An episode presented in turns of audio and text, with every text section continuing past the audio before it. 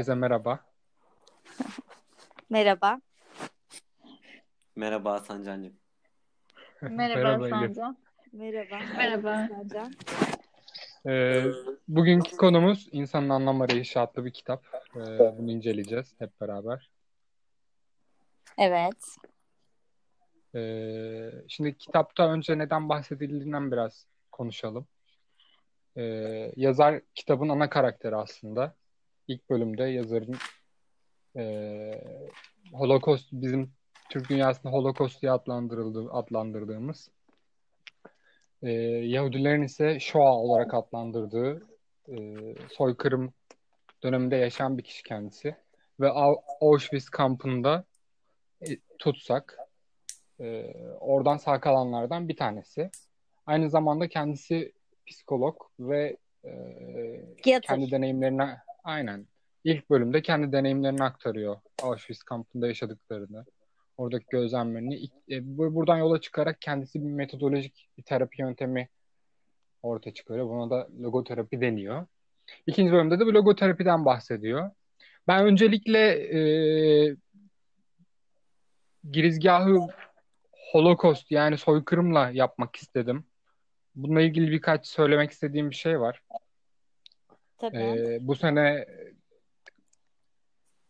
e, insan hakları dersi almıştım. O derste Bosna soykırımını ve e, Yahudi soykırımını işlemiştik. E, burada dikkatimi çeken bir nokta vardı. Yazarın e, kitabın belli bölümünde şey diyor. Gardiyanların ve kapoların nasıl bu kadar acımasız olabildiğiyle ilgili bir sorgulaması var. Evet. E, Herkes hatırlıyor mu o Evet noktayı? hatırlıyorum. Evet hatırlıyorum. Ee, bununla ilgili çalışmalar var. Ee, bir tane e, yazar var, Christopher Browning diye. Onun bir tezi var.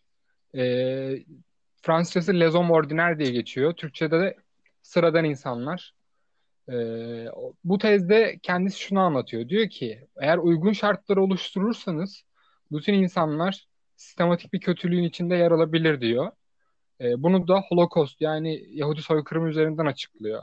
E, mesela oradaki e, gaz odaların başına biliyorsunuz Yahudileri koyuyorlar. Yani insan kendi soydaşlarını ölüme götürürken onları kullanıyorlar yine.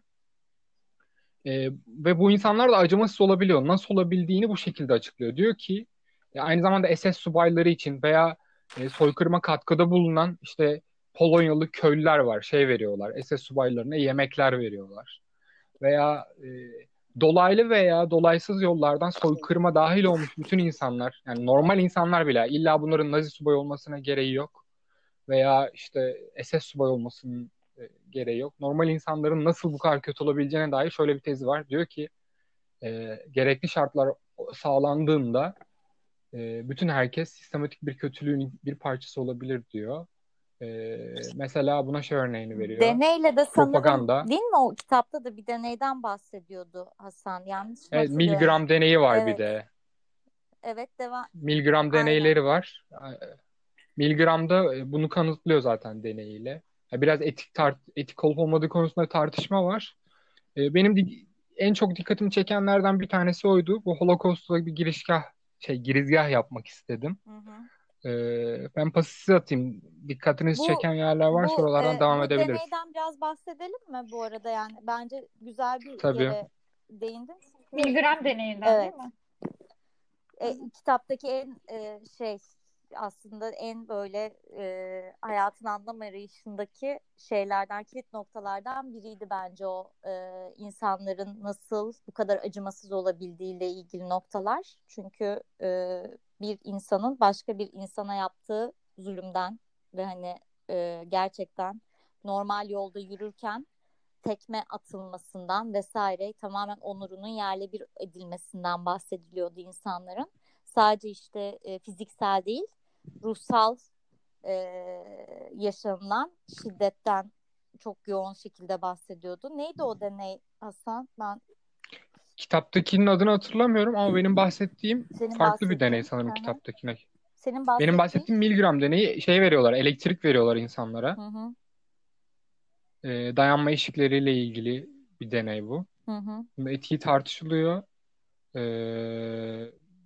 öyle bir deney. Benim hatırladığım Ha, kadarıyla yani öyle bir şeydi. acıya- Derste işlemiştik dediğim gibi. acıya olan eşikleriyle, insanların acıya olan eşikleriyle e, Ve onları ya Acı- belli bir şart şartlar oluşturuyorlar. hı hı, Ee, o şartlar altında ya mesela şöyle düşünün. Bir sınıf var. Sınıfta bir öğretmen öğretmen var, bir de öğrenciler var. Normalde böyle bir kaos oluşmayacak bir ortam. hı hı. Ama öyle bir şart ol- oluşturuluyor ki, öyle bir durum oluşturuluyor ki öğre- öğretmenler veya öğrenciler e, birbirlerine şiddet uygulayabiliyorlar. Deneyin asıl göstermek istediği şey bu. Hmm. Anladım. Önemli olan şartlar yani. Yani deneyin nasıl olduğundan ziyade orada göstermek istediği şey şu. Yani çok sıradan insanların bile sistematik bir kötülük yapabileceğini gösteriyor. Evet.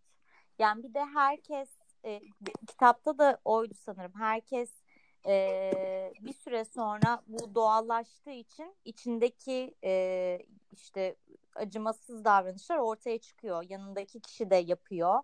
İşte, sosyal baskının tamamen Aynen. hani tersi Aynen bir öyle. şey yani etik e, dışı şeylerin sosyal baskı altında işte başka biri de o kişiye zulmederken gördüğünde içindeki o şeyi çıkartıp tekrar yapabiliyor diye bahsediyordu diye hatırlıyorum ben de kitapta.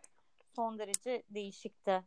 Yani herkesin Biraz şeyle Herkesin alakalı içinde- acaba savunma? herkesin içinde bu e, nefret duygusunun var olduğunu aslında bir nevi anlatıyor gibiydi. Sanki ben öyle anlamıştım.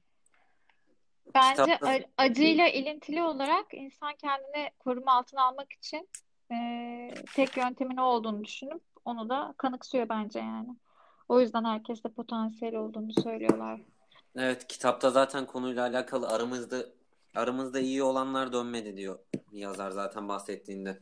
Tamamen yaşama içgüdüsüyle beraber çok dürüst insanların bir anda yalancıya dönüşebileceğini Evet, vesaire evet, söylüyor. evet. Yani kitap aslında e, bizi varoluşçuluk, e, egzistansiyelizm diye adlandırılan felsefeye götürüyor. Hı hı. Yazar da zaten e, onu savunuyor. Kitabın sonunda da onu anlatıyor ama bu egzistansiyelizmin yani varoluş, varoluşçuluktan bahsedelim istiyorsanız. Onun öncesinde bir eklemek istediği bir şey olan var mı? Varoluşçuluktan bahsedebiliriz. Bence de uygun şu an. Hı hı. E, Onur e, sen kitabın e, yazarıyla ilgili bir araştırma falan yapmış mıydın? Ha evet. Onunla ilgili bir bilgi vermek istiyorsan e, bunun öncesinde onu söyleyebilirsin. Bir öncekinde güzel bir araştırma yapıp anlatmıştın. Bize etkilenmiştik. Buyurun Bey. Evet, şöyle ki yazarın yazarın kişisel hayatıyla alakalı çok ekstrem bir araştırma yapmadım. Daha çok kurucusu olduğu logoterapi üzerine Araştırma yaptım. baktım ben. Hı. Evet, O zaman onu kitabın ikinci Evet. bölümündeki e, kısmında Aynen. sen anlat bize. Aynen. Yani ben sen var senin varoluşçuluğa baktığını düşünerekten onun üstüne çok fazla durmadım. Hani sadece nedir ne değildir diye göz attım. Sadece logoterapiye Evet. baktım yine. Tamam. Varoluşçuluktan devam edelim o zaman.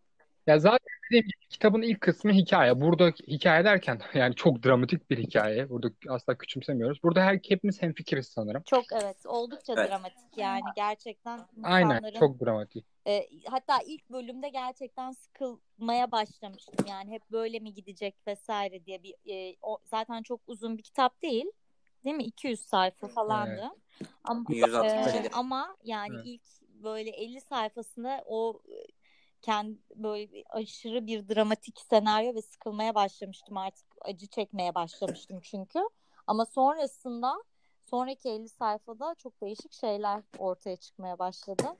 O da zaten, Ya var, zaten- varoluşçuluk felsefesinin Kitabın- altyapısında olan bir şey. Evet. Kitabın ilk bölümünde bahsettiği kısım ya 17-18 sayfalık diye hatırlıyorum. Bu toplama kampında yaşadıklarıyla alakalı. Hani çok ekstrem bir şeyden bahsetmiyor. Yani izlediğimiz belgesellerden bu konuyla alakalı tek farkı sadece gerçekten bu işi bilen varoluşçu bir tane psikiyatrın olayı edebi bir şekilde bize aktarması. Hani öyle çok ekstrem bir durum yok. Gerçekten izlediğimiz belgesellerden de farklı değil. Evet. Evet yani ilk bölümden çıkar yani çıkarabileceğimiz şey varoluşçuluk felsefesi ki ben de araştırmalarımı bunun üzerine Hı hı. yaptım. Ee, ya aynı zamanda sayfalardan hangi, hangi cümlelerin üzerine gittiğimi not ettim. Ee, bir girizgah yapayım ben yine. Lütfen. Ee, sayfa 89'da şöyle bir cümlesi var. Diyor ki yazar, geleceği kendi geleceğine e, inancını yitiren tutukluların sonu geliyordu. Geleceğe olan inancını yitirince tinsel, yani manevi bağını da yitiriyordu. Buradan ben şöyle bir sonuç çıkardım. Dedim ki umut ve inancın geleceğe dair fizyolojik yapımız üzerinde bir etkisi var. Yaşayacağımız hayal kırıklıkları fizyolojik etkilere de yol açıyor. Böyle hissettiğiniz zamanlar oluyor mu sizin de? Tabii ki. Yani Elbette. ya motivasyonumuzu kaybettiğimizde aynı zamanda fiziksel olarak da Tabii düşüyoruz. direkt. Yani zaten bunun e, birçok şeyi var işte e, bil- bilimsel olarak kanıtlanmış şeyler de var işte bahsettiğimiz e, neydi o ilaç yerine ne veriliyor? E, Şey, bonibon. bonibon veriliyor. Ne, ne etkisi deniyordu şu an tamamen aklım- Placebo. Aynen placebo, Placebo etkisi. efekt. Bu. Yani bu tamamen aslında o placebo umut. Yani placebo aslında umut Evet. denilen şey. Yani orada e, onu e, alarak insanların gerçekten hatta dün Oytun açıklıyordu. Yüzde 65 çok daha etkili olduğu görülmüştür ilaç. Normal ilaçtan yüzde 65 zaman zaman daha etkili olduğu görülüyor. Yani insanın umutla birlikte gerçekten vücut dire- direnci de artıyor ve e, ben bunu yapacağım işte hayatta kalacağım ya da işte e, inanıyorum güzel günler gelecek ve bunun için dirençliyim. Hatta bir, bir sayfada şey vardı çok çok güzel bir e, an, çok güzel anlatıyordu bunu. E, belli bir gün e, rüyamda gördüm diyor. İşte belli bir günde ölece işte e, kurtulacağız Evet, diyor evet. ve e, o güne kadar gerçekten çok hevesli, heyecanlı gidiyor ama ertesi gün o günün de gelmediğini görünce tamamen fiziksel olarak çöküyor ve ölüyor. Yani Evet, kamp arkadaşlarından aynen biri kamp öyle ölüyordu evet. arkadaşlarından biri böyle ölüyordu. Evet. Tamamen aslında insanın içerisinde bulunan umudun bitmesi ya da e, tükenmesiyle fiziksel olarak da çöküşün gerçekleştiği e, bence net olarak o, o anda o sahnede benim gözümün önünde canlandı.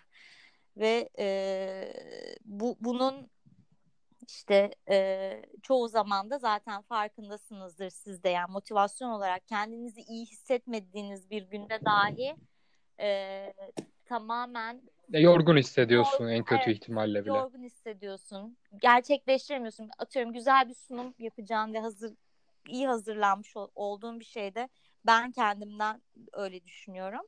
Ee, kendimi iyi hissetmediğim ve güzel görünmediğimi hissettiğimde bile tamamen o sunumun iyi geçmemesi. Ya bunların aslında hepsi birbirleriyle bağlantılı. Çünkü motivasyon çok yüksek olması önemli insanın hayatında ve bunda da çok ciddi bir motivasyon e, ve inanç tamamen inanç e, da ilerliyor insanlar. Sağ çıkanların hepsi inançlı insanlardı. Yani inan bir şeye bir şekilde kurtulacağına inanan insanlardı. Onun haricindekiler inanamadı. Varoluşluk varoluşçuluk felsefesi de buna dayanıyor zaten değil mi? Yani hani Aynen öyle. biraz da Ben de oraya geçiş yapacaktım zaten. evet de- devam et ama ben benim çok bir fikrim yok çünkü varoluşçuluk felsefesiyle ilgili. Yani Ee, Elif senin, senin eklemek istediğin var mı? Umut ve fizyolojik yapım üzerine etkiler üzerimize. Etkiler. Yani genel hatlarıyla konuştuk. Ben de şeyi hatırlıyorum. Ee, bu umudunu yitiren insanların o sigarayla ilintili bir şey yapmıştı. Yani birazcık da hani somutlaştırmıştı orada o varoluşçuluk dediğimiz o soyut kavramı. Biraz da sigara da gördüm ben. Çünkü e, insanlar son sigaraları yani sigara içen birisini gördüğü zaman yazar yani o Ha, kişi e, o kişinin öleceğini e, yani yarın ya da işte ne bileyim o gecesinde öleceğini düşünüyordu ki gerçekten de öyle oluyordu. O da yani hani o soyut kavramın somut Evet. haliydi bence. Evet, kesinlikle doğru. Ee, buradan kitapta en çok geçen e, alıntılardan birine geçiş yapmak istiyorum. Yazar Nietzsche'nin yaşamak için bir neden olan kişi hemen her nasıla katlanabilir sözünü çok kullanıyor. Ee, Evet. bu Nietzsche varoluşçuluk fels- e, felsefesinin e, babalarından bir Evet. tanesi. E, ilk ortaya atanlardan biri de Kierkegaard diye bir adam. Kierkegaard e, bu varoluşçular içerisindeki tek teist. Yani Tanrı inancı var ama dinlere inanmıyor. Kierke- Kierkegaard diyor ki e, Tanrı var. Di varoluşçuluktaki diğer kişiler ateist mi Hasan? Bu arada Evet. değil mi? Hepsi e, hepsi ateist, evet. Hı hı. Ama bu şey değil yani. Varoluşçuluk ça- e, çarpı ateizm. Yani bu eşit at- e, eşittir ateizm Değildir. değil yani. Bunlar bir ikiz. Aynen. Ve farklı bir örneği var Kierkegaard. O yüzden Kierke- Kierkegaard'dan bahsetmek istedim. Hı hı. Şimdi varoluşçuluk e, insan bu dünyaya fırlatılmıştır deniyor. Bu dünyaya terk edilmiştir ve bu, burada unutulmuştur. İnsan içinde yaşadığı dünya ve topluma dair hiçbir verili gerçeklik ile dünya, dünyaya gözünü açmaz. Var olduğu andan itibaren en temel soruyu sorar. O zaman varlığımın anlamı ne? E, bunu Sartre ortaya atıyor. Sartre diyor ki e, ama şimdi e, Sartre'a geçmeden önce başka bir yere geri dönmek istiyorum. Hı hı. Burada bir öz diye bir kavram var. Esans Ne diye? veriyor Bir daha buna. söyler misin? Öz. Öz. Esans Hı e, Latincesi. Aynen. E, bu Öz öz kavramı aynen Platon ve Aristo'ya dayanıyor. Onur eklemek istediğin bir şey olduğunda araya girebilirsin. Tabii ki. Bu Devam et, devam et. Evet evet devam et. Sen devam et. Biz giriyoruz zaten. Sen şey yap. tamam. Güzel E, gidiyor. Platon ve Aristo'ya dayanıyor. Hı hı. Platon ve Aristo diyor ki hemen açıklayayım o kısmı da. İnsanlar dahil her şeyin bir özü var diyor. Ve bunun daha biz daha doğmadan var olduğunu söylüyorlar. Ee, o öz meselesini de şöyle açıklıyorlar. Bir şeyin o şey olmasında olmazsa olmaz gerekli temel özellikler. Eğer o özellikler olmazsa o farklı bir şey olur. Şimdi bunu örnekle açıklayacağım. Şimdi tanımı çok karmaşık geliyor. Mesela şöyle bir örnek var. E, Bir iki kalem düşünelim. Birinin dışı plastik olsun, diğerinin dışı metal olsun. Evet. Mürekkepli kalemler ama bunlar. Tamam. Bu bu Evet. kalemlerin özü aslında mürekkep. Mürekkep olmazsa ikisi de farklı bir şey oluyor. Biri plastik, diğeri metal herhangi bir şey oluyor. Buradaki öz mürekkep oldu. Veya başka bir örnek verelim, bıçak örneği. Birinin sapı metal olsun, diğerinin sapı tahta olsun.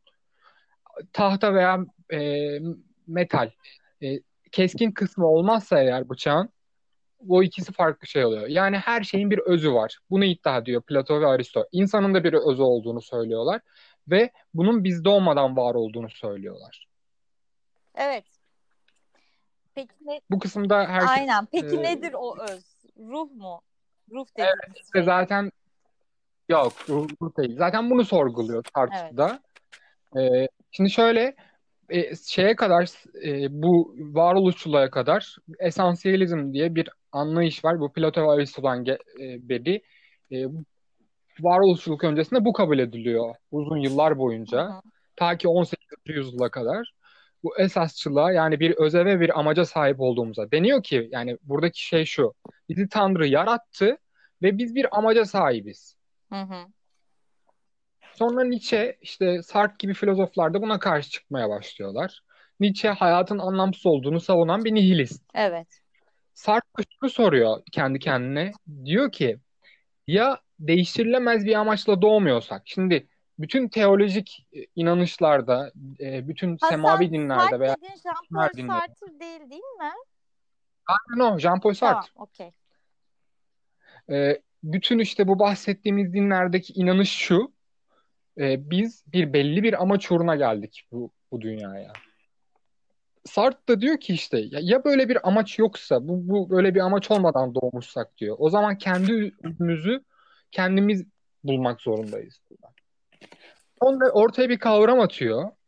Bu kavram da şu. Diyor ki varoluş özden önce gelir. Yani bizim doğumumuz özden önce gelir diyor. Sonra kim olduğumuzu belirlemek bize düşer diyor. Ee, Konuyla alakalı çok kısa bir şey ekleyeyim hı. mi? tabii. Şimdi varoluş varoluşsal varoluşçuluğun zaten ideolojisinde şu var. İnsan koşullarda özgür değil ama koşullar karşısında alacağı tavırda özgür. Aynen öyle. Sartre de onu Yani söylüyor bu- zaten. Heh, bu bir bakıma zaten e, varoluşçuluğun kaderciliğe de göz kırptığını, yakınlığını gösteriyor. Ama senin anlattığın öz konusunda da hani kitapta bir yerde öz değer, öz saygıdan bahsediyor. Bu konuyla alakalı da mesela kampta bulunan bireylerin önceki hayatlarını göz önünde bulundurmadan, bulundurmaksızın itilip kakılması insanda aşağılık psikolojisine sürüklüyor.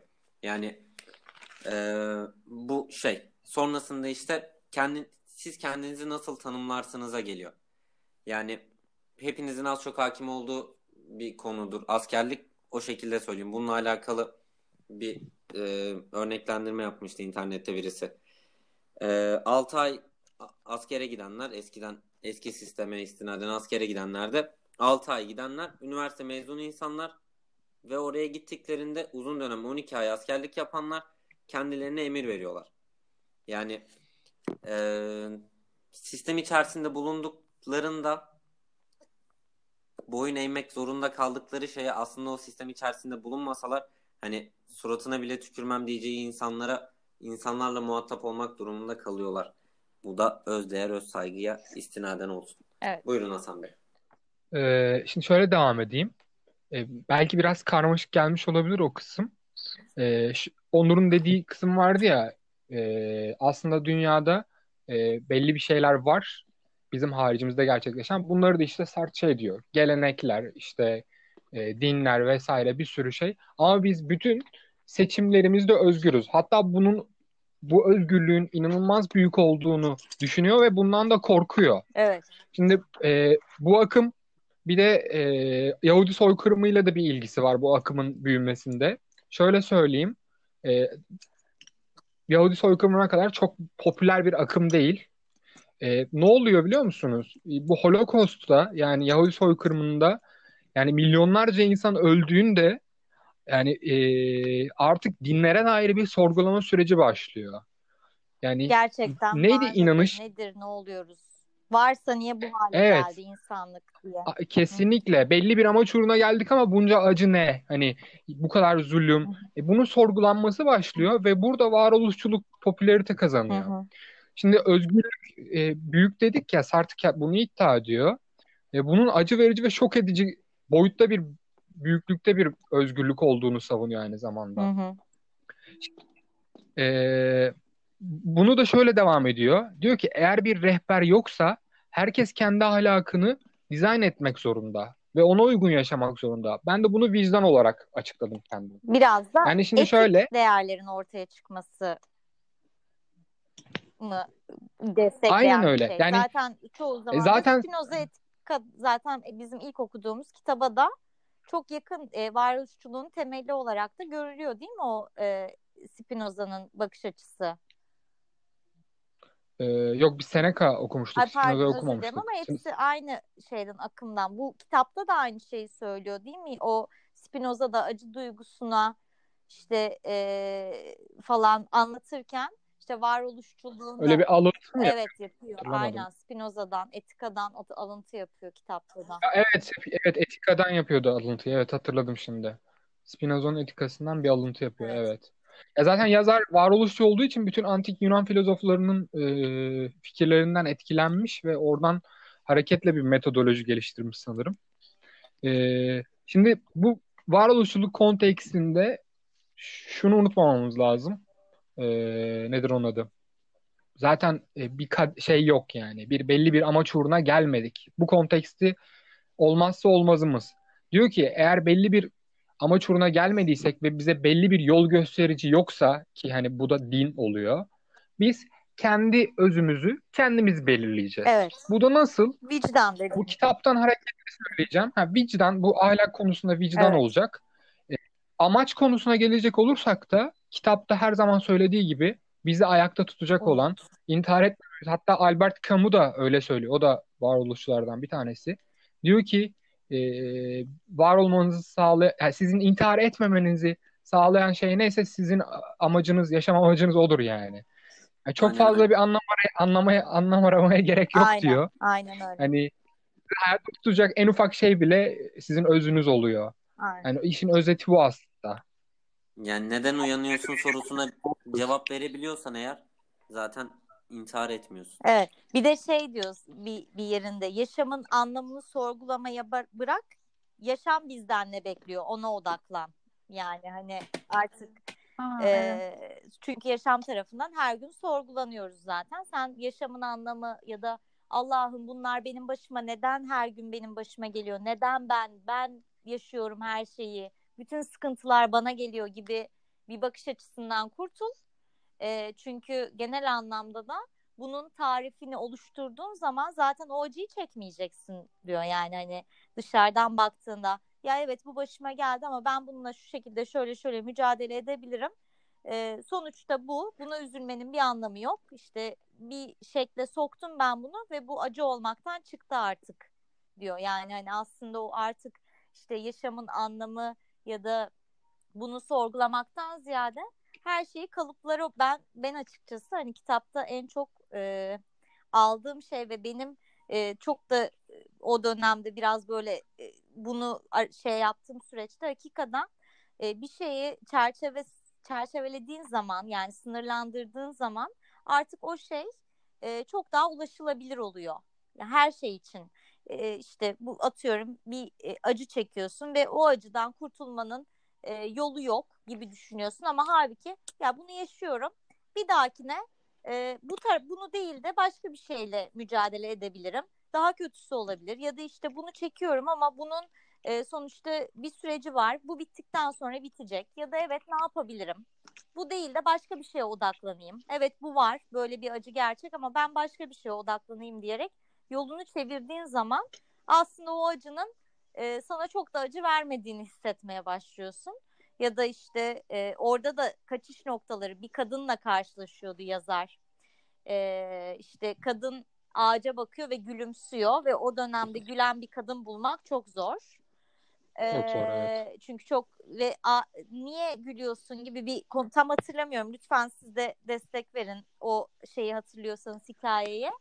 E, kadına neden gülüyorsun diye yanına yaklaşıyor. Kadın da diyor ki işte e, çünkü ben ağacım diyor yani kendini ağaçta hissediyor. İşte bir süre sonra gele yani nasıl anlatayım? Gelecek kaygısı yok, ölüm korkusu yok. Tamamen ölüm korkusunu yenmiş ve ben burada olmazsam ağaçta tekrar var olacağım gibi bir bakış, Matrix evet, biraz. bir Matrix'e bakış benziyor. var ve o yüzden de e, ölüm korkusunu yenmiş ve mutlu ol- olarak devam ediyor. Çünkü ben artık hani buradan sonra ağaç olacağım diyor ve bu şekilde yenmeyi başarmış ve diyor e, yazar e, hani bu bu tarz insanları e, mutsuz etmek çok zordur ya da işte bunların mutsuz olması ya da e, bir yere e, işte kaygı içerisinde olması zordur. Çünkü kendine e, bir burada değil başka bir dünyada da var olmadığı bir yerde bile hissederek mutlu olmayı başarmış deyip böyle bir şeyden bahsediyordu ve o da benim tamamen şey e, artık hani bir şeyleri bırak, sorgulamayı bırak ya, ya sorgulamayı bırakma ama işte acı çekmeyi bırak, mutlu olabileceğin şeylere yönel aldığım şeylerden biriydi kitapta. Çok güzel bir gerçekten çok güzel örneklerle nokta atışları ve kitabın bilmiyorum ben mi çok zor okudum ama böyle her kelimesi ve her cümlesinde mutlaka bir hikaye vardı ve sürekli altını çizme üzerinde düşünmem gerektiğini e, hissettim. Yani kesinlikle öyle. Ee, şey diyecektim ben de. Ee, şu varoluşçuluk aslında benim günlük hayatta tartıştığım bir şeymiş. Ben onu anladım. Yani çok hakim olduğum bir felsefe değildi. Hı hı. Şöyle işte bazen arkadaşlarımızla otururken e, kendim e, ate olduğum için Evet. şey diyordum. Hani e, ya bir anlamı olmak zorunda değil diyordum ama ben bu felsefenin derinliklerine kadar bilmiyordum. Hı hı. Ta ki bu kitabı okuyana kadar bir e, bir yön çizdi bana ve araştırdım, okudum. Aynı zamanda yazarın açtığı perspektiften düşünmeye başladım. Aslında e, günlük, günlük hayatta e, sürekli konuştuğumuz bir şeymiş. Çünkü çok yakın zamanda bir arkadaşımla tartışırken bana ya diyordu ki bir olmak zorunda. Aslında hepimizin e, günlük hayatta e, sürekli sorduğu bir soru bu. Yani işe gidiyorsun, işten geliyorsun, günlük rutin, rutinimizi düşünelim. Yatağa kafamızı koyduğumuzda ya ben bu kadar yoruluyorum, şu işi yapıyorum, ne iş yaparsak yapalım. Ama ne için? Hep bütün soru Evet. sorular buraya çıkıyor. O Evet. yüzden bu kitap çok etkiledi beni. Evet. Ne için ve ama aslında e, ne için olduğuna değil de aslında e, yani Hasan aslında bundan etkilenmez. Sen bana aylar öncesinde bir, bir şey söylemiştin ve ben e, o cümleden de senin hani var, varoluşçulukla ilgili bir benim de çok bir bilgim yoktu açıkçası ama tabii ki düşündüğüm şeyler vardı. Sen aylar önce şöyle bir şey söylemiştin bana. E, gerçekten özellikle yaratıldığımızı mı düşünüyorsun? Çünkü e, Hı hı. bu öyle bir şey değil. Belki de sıradan e, yani işte kum tanesisin ve hani bunun Evet. böyle olduğunu düşündüğünde çok daha rahatlamış hissedeceksin kendinde dediğinde. Aynen. Aa Aynen. hakikaten doğru. Aslında bu da varoluşçuluğun e, bir diğer tarafı yani sana bağlı bir sürü şey var. Evet seninle birlikte e, evet biz bu arada bir kum tanesi olabiliriz ama e, etrafımızda da diğer kum tanelerini etkileyen bir e, şeyimiz var. Yani durumumuz var. Yani tek başımıza var olmak e, hiçbir şey tek başına gerçek değil. Yani hiçbir şey tek başına yaşayamıyor. Başka bir şeyi etkiliyor mutlaka. E, ve buradan da işte sürekli olarak e, o o vicdan kısmı da orada etkili zaten. Yani başka birini etkilediğin ve senin var olmanın benim de artık bundan sonraki baktığım şey evet neden var bir amaç için varım vesaire değil. Sadece e, yakın temasta etkilediğim kişileri e, hani her türlü kendimle, vicdanımla kendimin mutlu olabileceği ve onun mutlu olabileceği ortak bir şekilde ortaya koyarak hayata devam etmek aslında e, tek şey yani. Onun haricinde evet acı var, keder var, mutsuzluk, hüzün. Tabii ki bunlar var. Zaten olmazsa olmazı diyor. Ve bazen e, senin yüzde yüz yani her türlü korunmayı sağla al işte bir virüs hayatımızı darmaduman etti. Dışarıdan hiç farkında olmadığımız bir şey bir anda bizi etkiledi ve belki de gerçekten de hepimizi etkileyecek. Şu anda evlerimizde sağlıklıyız ama belki de bilemiyoruz neler olacağını. Bilemediğimiz bir durum bizi etkiliyor ama bu süreçte ya da bu tarz şeylerde sadece işte bu süreleri e, yani maksimum e, kendimize ve çevremizdekilere e, tamamen o vicdan iç vicdanla e, dokunmak. Benim tek aslında burada ve umutla umut ve vicdan iki şeydi kitaptaki e, konu benim aldığım konu. Bu şekilde ilerlemek bence hayatta alabileceğimiz yani bu kitaptan da işte varoluşçuluğun felsefenin de bence altyapısı bu. Başka türlü e, bir şey var mı? Biz yaratıldık mı? Biri tarafından yaratıldı mı? İşte e, hepsi ateist mi bu arada yoksa agnostik mi? Bir de öyle de bir şey var Hasan. Yani mesela ben artık böyle Evet, kitapları dediğim gibi şey okudukça e, yani artık bilmediğimize göre sorgulamanın bir anlamı yok diyorum. O yüzden biraz daha ya şey öyle e, Elif ve Onur da eklesin. Ben aslında bu sorunun cevabı olmadığını bir hikayeyle bir hikaye- hikayeyle anlatacağım. Hmm. Yani varoluşçulukla ekleyecek çok fazla bir şey yok. İkinci bölüme geçtikten sonra sen ekle ondan sonra Elif senin zaten. ekleyeceğin var mı bu söylediklerimizle ilgili? Yo ben hikayeyi Evet, merak ben ediyorum. Şimdi şöyle, Sartre diyor ki aslında bu sorunun bir cevabı yok.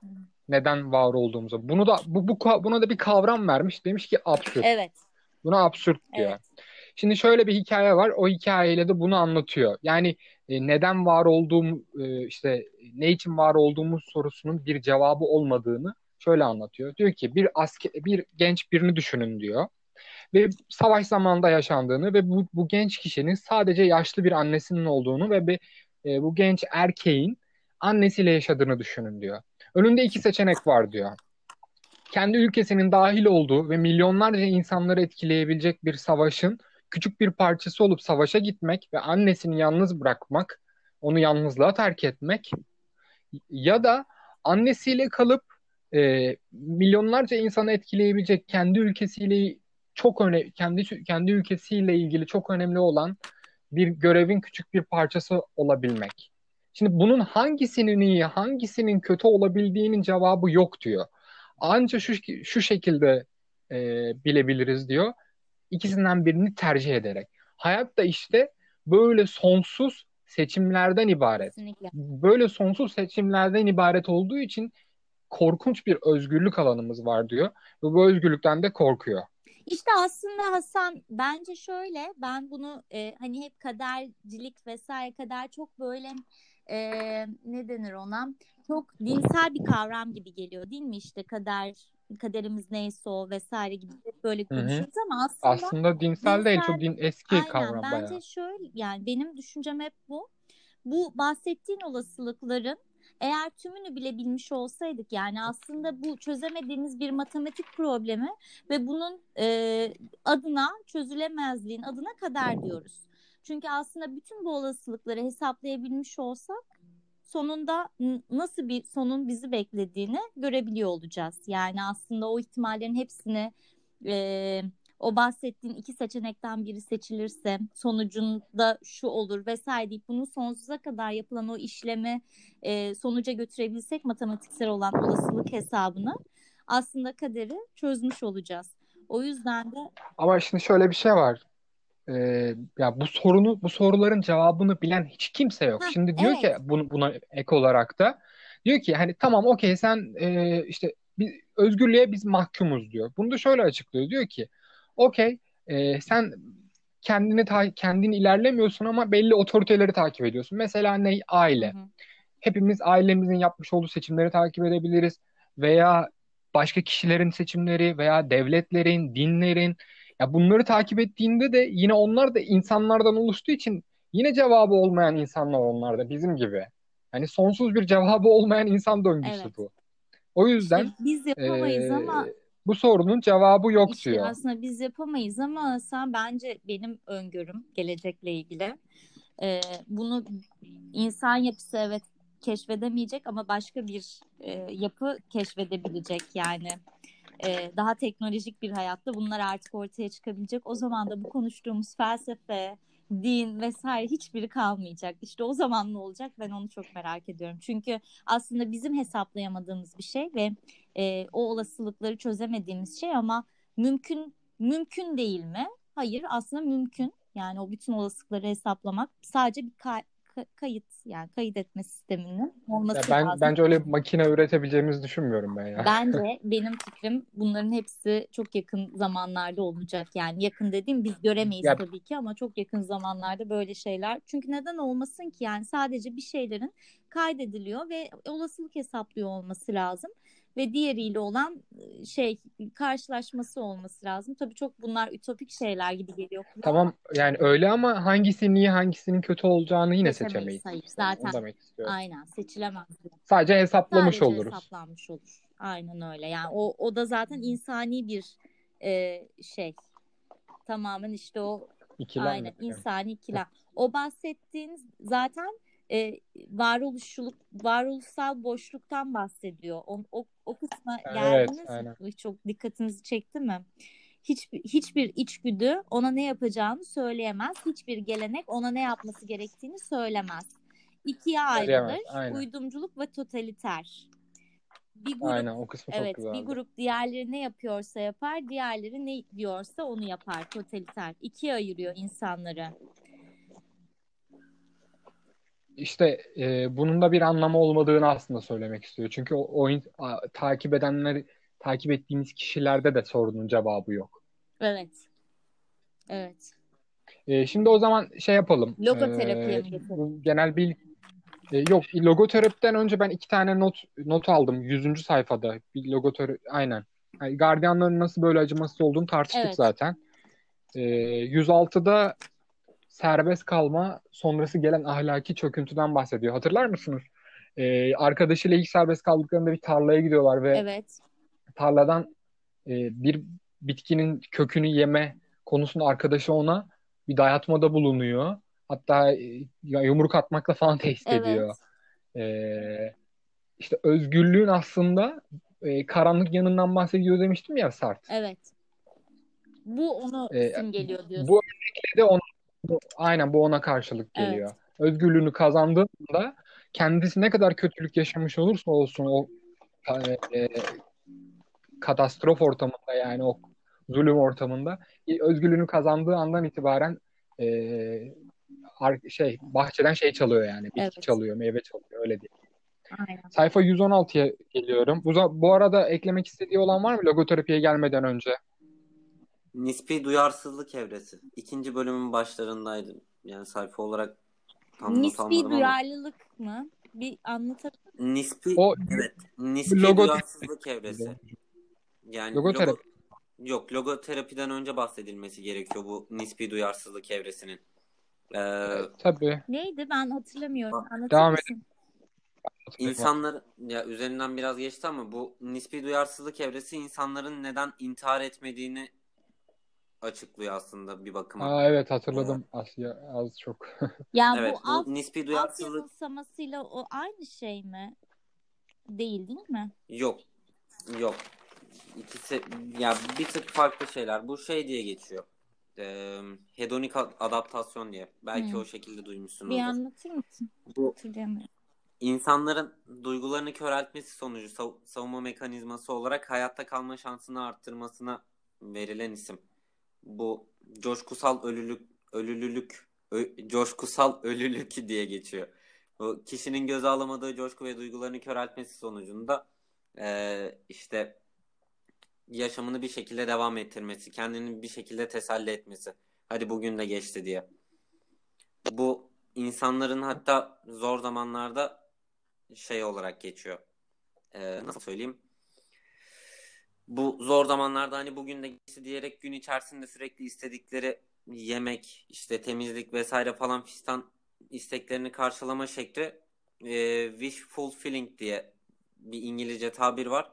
A- arzu giderici rüyalar olarak geçiyor. Basit arzuları giderme. Yani insanlar bu dönemde rüyalarında e, arzuladıkları şeyleri görerek bir bakıma ihtiyaçlarını karşılıyorlar Evet ve bu da onları hayatta tutan şeylerden bir tanesi haline geliyor. Hatırlıyorum. Artık hatta Evet, e, normal ben de. insanların görme e, görmekte olduğu rüyalardan e, artık sadece korku rüyalarına ya da işte e, değil mi? Evet. Bunlara geçiş yapmıştı. Çok kötüydü. Bir de kitabın Evet, başlarında evet. af yanılsaması vardı. Benim dikkatimi çeken bir O, o kısım Evet. çok önemliydi. Onu anlatır mısınız? Ben e, Evet, atladık af orayı. yanılsaması da e, insanların e, bir süreciymiş. Yani ölüme veya idama giderken hemen öncesinde bile affedileceğini düşünüyormuş. Yani affedileceğim diyerek gidiyormuş.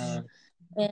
E, Hep bir umut var ya evet. şey yani. işte bu aslında oradaki insanın içerisindeki ya da işte o umut hiç bitmeyen ve aslında hala survive etme, hala bir şeyle mücadele etme e, isteği.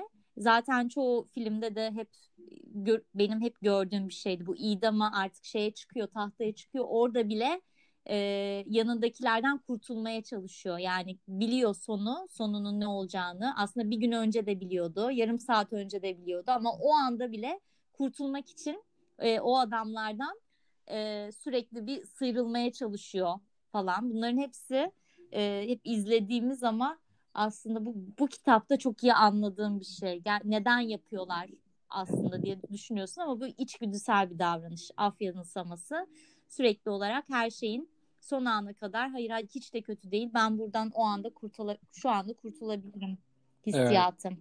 Evet. Değişik. Bir bilinç dahilinde Olmuyor, olmuyor. Bilinç dahilinde değil. Evet, değişik bir şey. Evet. Bu arada Evet. Elif ayrıldı. Çıkması gerekiyordu. Çünkü önemli bir işi var. Ee, biz devam edelim.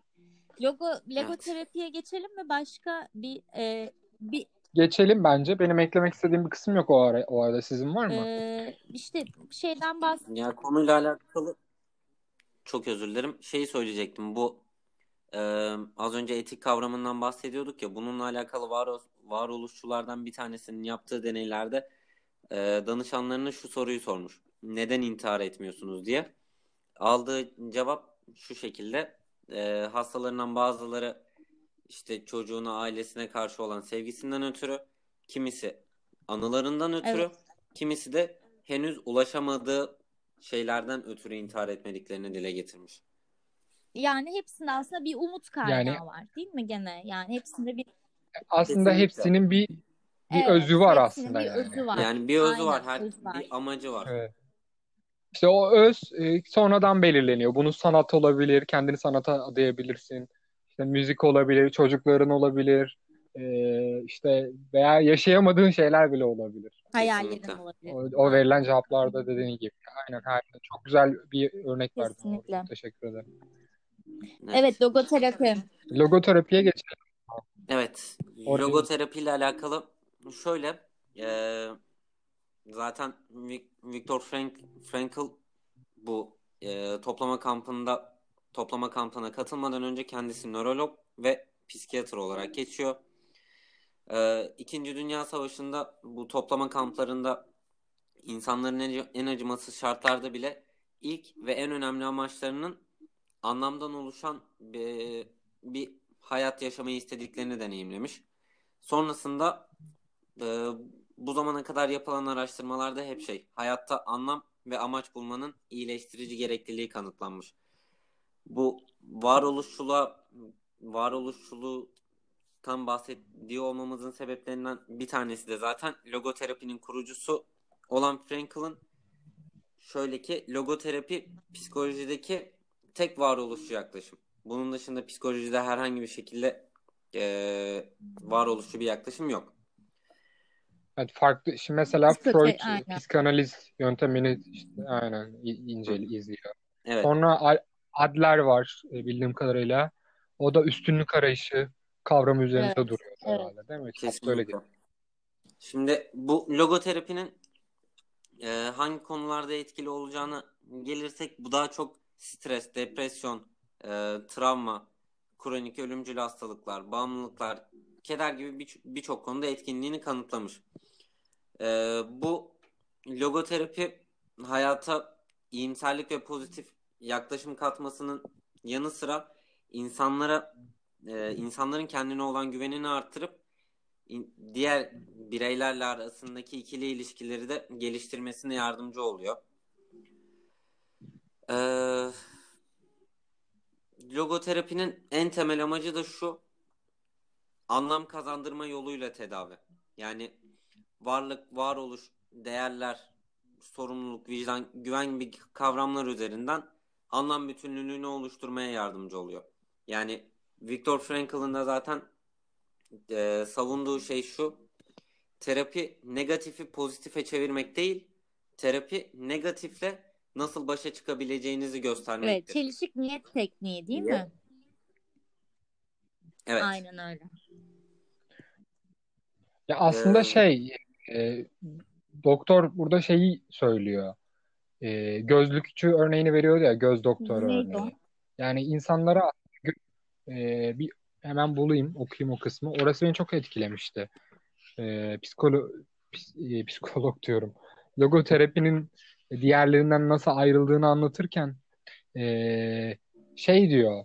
Yani aslında biz insanlara e, işte o öz dediğimiz Hı şey var ya onu görmelerini sağlıyoruz diyor sadece. Ben mesela 117. sayfada logoterapi kısmında e, şey antidepresanlar Evet, diye bir evet, not almışım.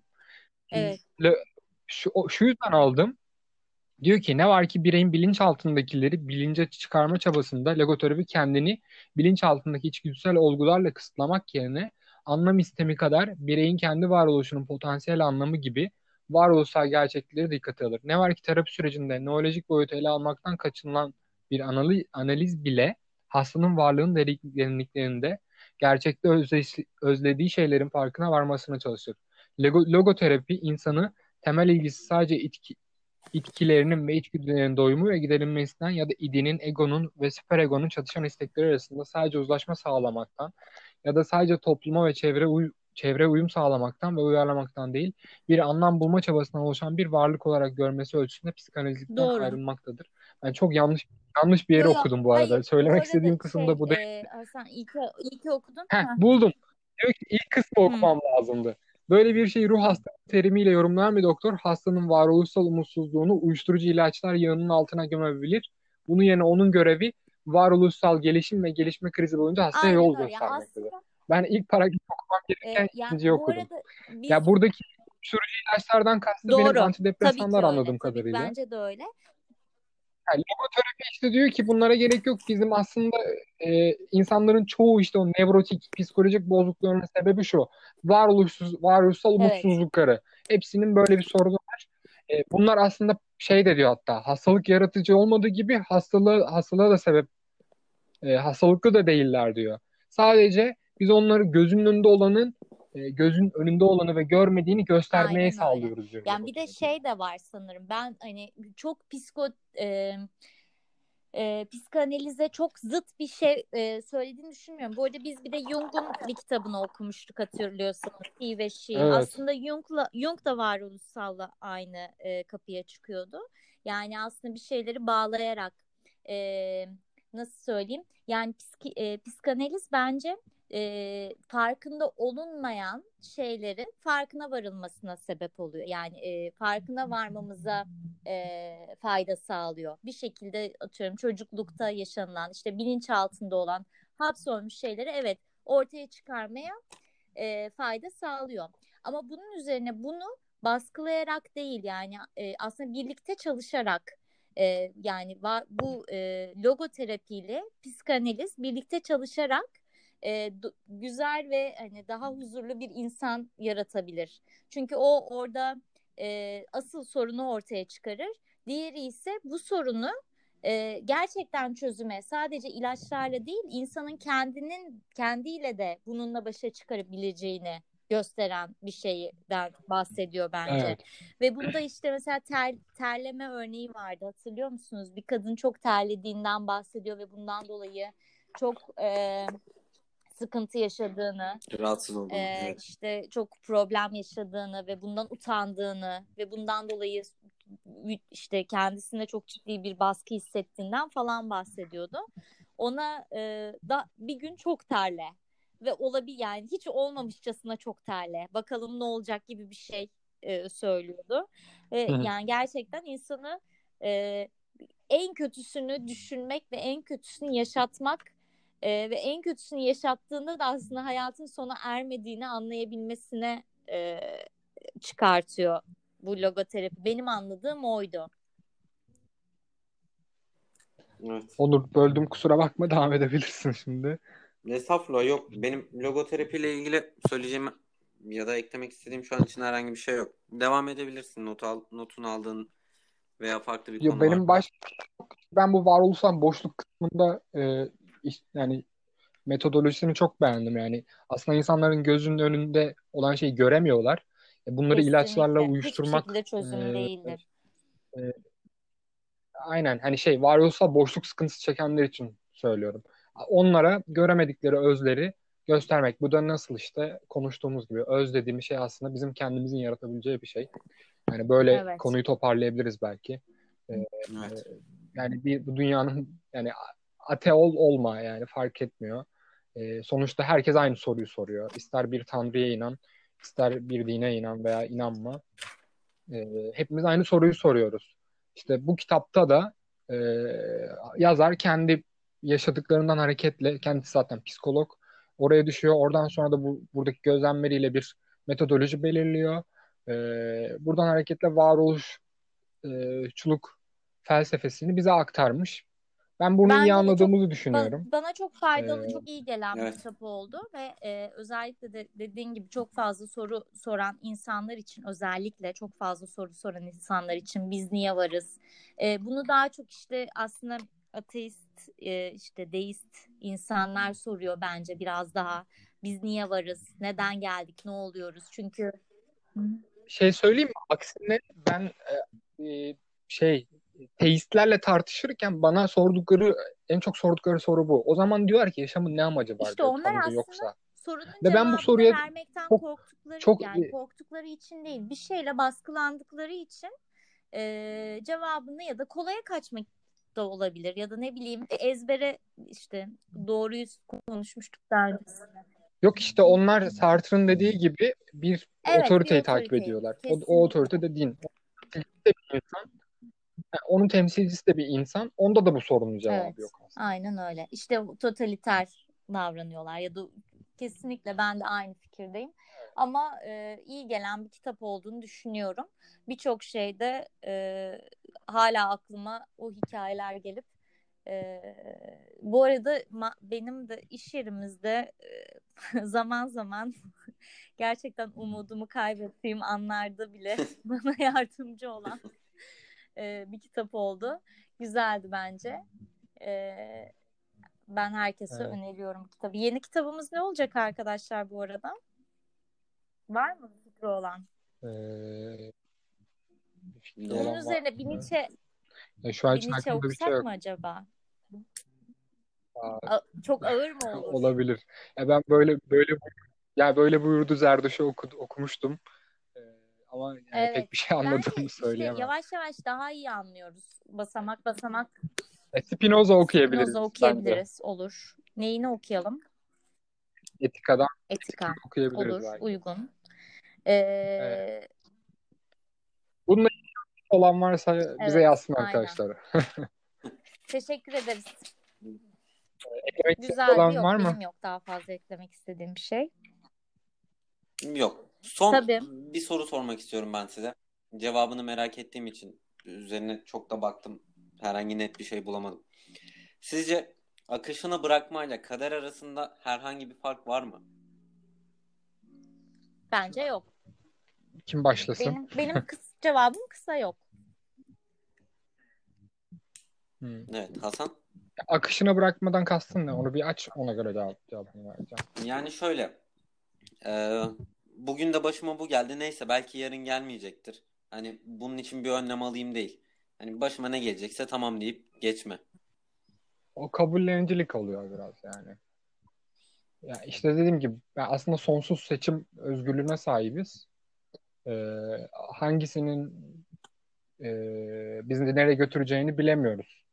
Yani aslında buna kader diye adlandıracaksak kader diyebiliriz yani. Bilmiyorum. Hani şu, belki kader şu olabilir. Bizim haricimizde olan şeyler işte. Nerede doğduğumuz e, veya nasıl diyeyim e, fiziksel özelliklerimiz. Bence kader böyle bir şey olabilir. Onun haricindekiler kader olamaz bence. İşte atıyorum e, bir yere gittim ve hayatım değişti. Bir kitap okudum hayatım değişti. Bir mesleği seçtim hayatım değişti. Tabii ki Ya ben bunu kader olarak var görmüyorum. zaten. Seçimlerimizin Aynen sonucu öyle olarak yani. Sen onu bir şekilde oraya kadar. Aynen öyle. Seçimlerimizin sonucu bence. Kesinlikle. bu. Bu kader değil. Kader sadece şey olabilir. Bizim elimizde olmayan dediğim gibi İşte hangi anne Hasan baba mesela o da sahip. şöyle bir şey. E, o da aslında bir seçim. Yani benim e, çoğu zaman düşünmem sonuçta o da bir seçilimle orta yani ben de bir seçim sonucu. Sadece hatırlamıyoruz. Tek var olan şey çünkü ne Aynen. o? Spermler giriyor ve o arada e, birinci olan yani seçilen kendi kendi uğraşan ve çaba eden, biz sadece onu Doğru. hatırlamıyoruz. Hatırlamayan Doğru. kişiyiz. aslında. Ee, o yüzden o da belki de hatırlamadığımız yerde ve o, o evet belki O da böyle bir durum var. doğru. O yüzden hepsi bir seçi, seçme dediğin gibi sınırsız bir seçimden ortaya çıkan bir durum. Ee, sadece hatırlamadığımız bölümü var. Bundan sonra da hatırlamadığımız bir bölüm baş yani atıyorum öldüğümüzde de hatırlamadığımız bir bölüme başlıyor olacağız. Orada da bin bir tane seçeneğimiz olabilir. Evet. Bilmiyorum ben eee, şey kes, şey yani ikisi arasında bir fark yok bence. Onur sorunun cevabı benim için eee, akışına bırakmak ve kader Evet. aynı şey. Teşekkür ederim. O zaman bir sonraki sefer görüşmek üzere. Bay bay. Görüşmek dileğiyle. İyi akşamlar. Herkese iyi akşamlar. Bay bay.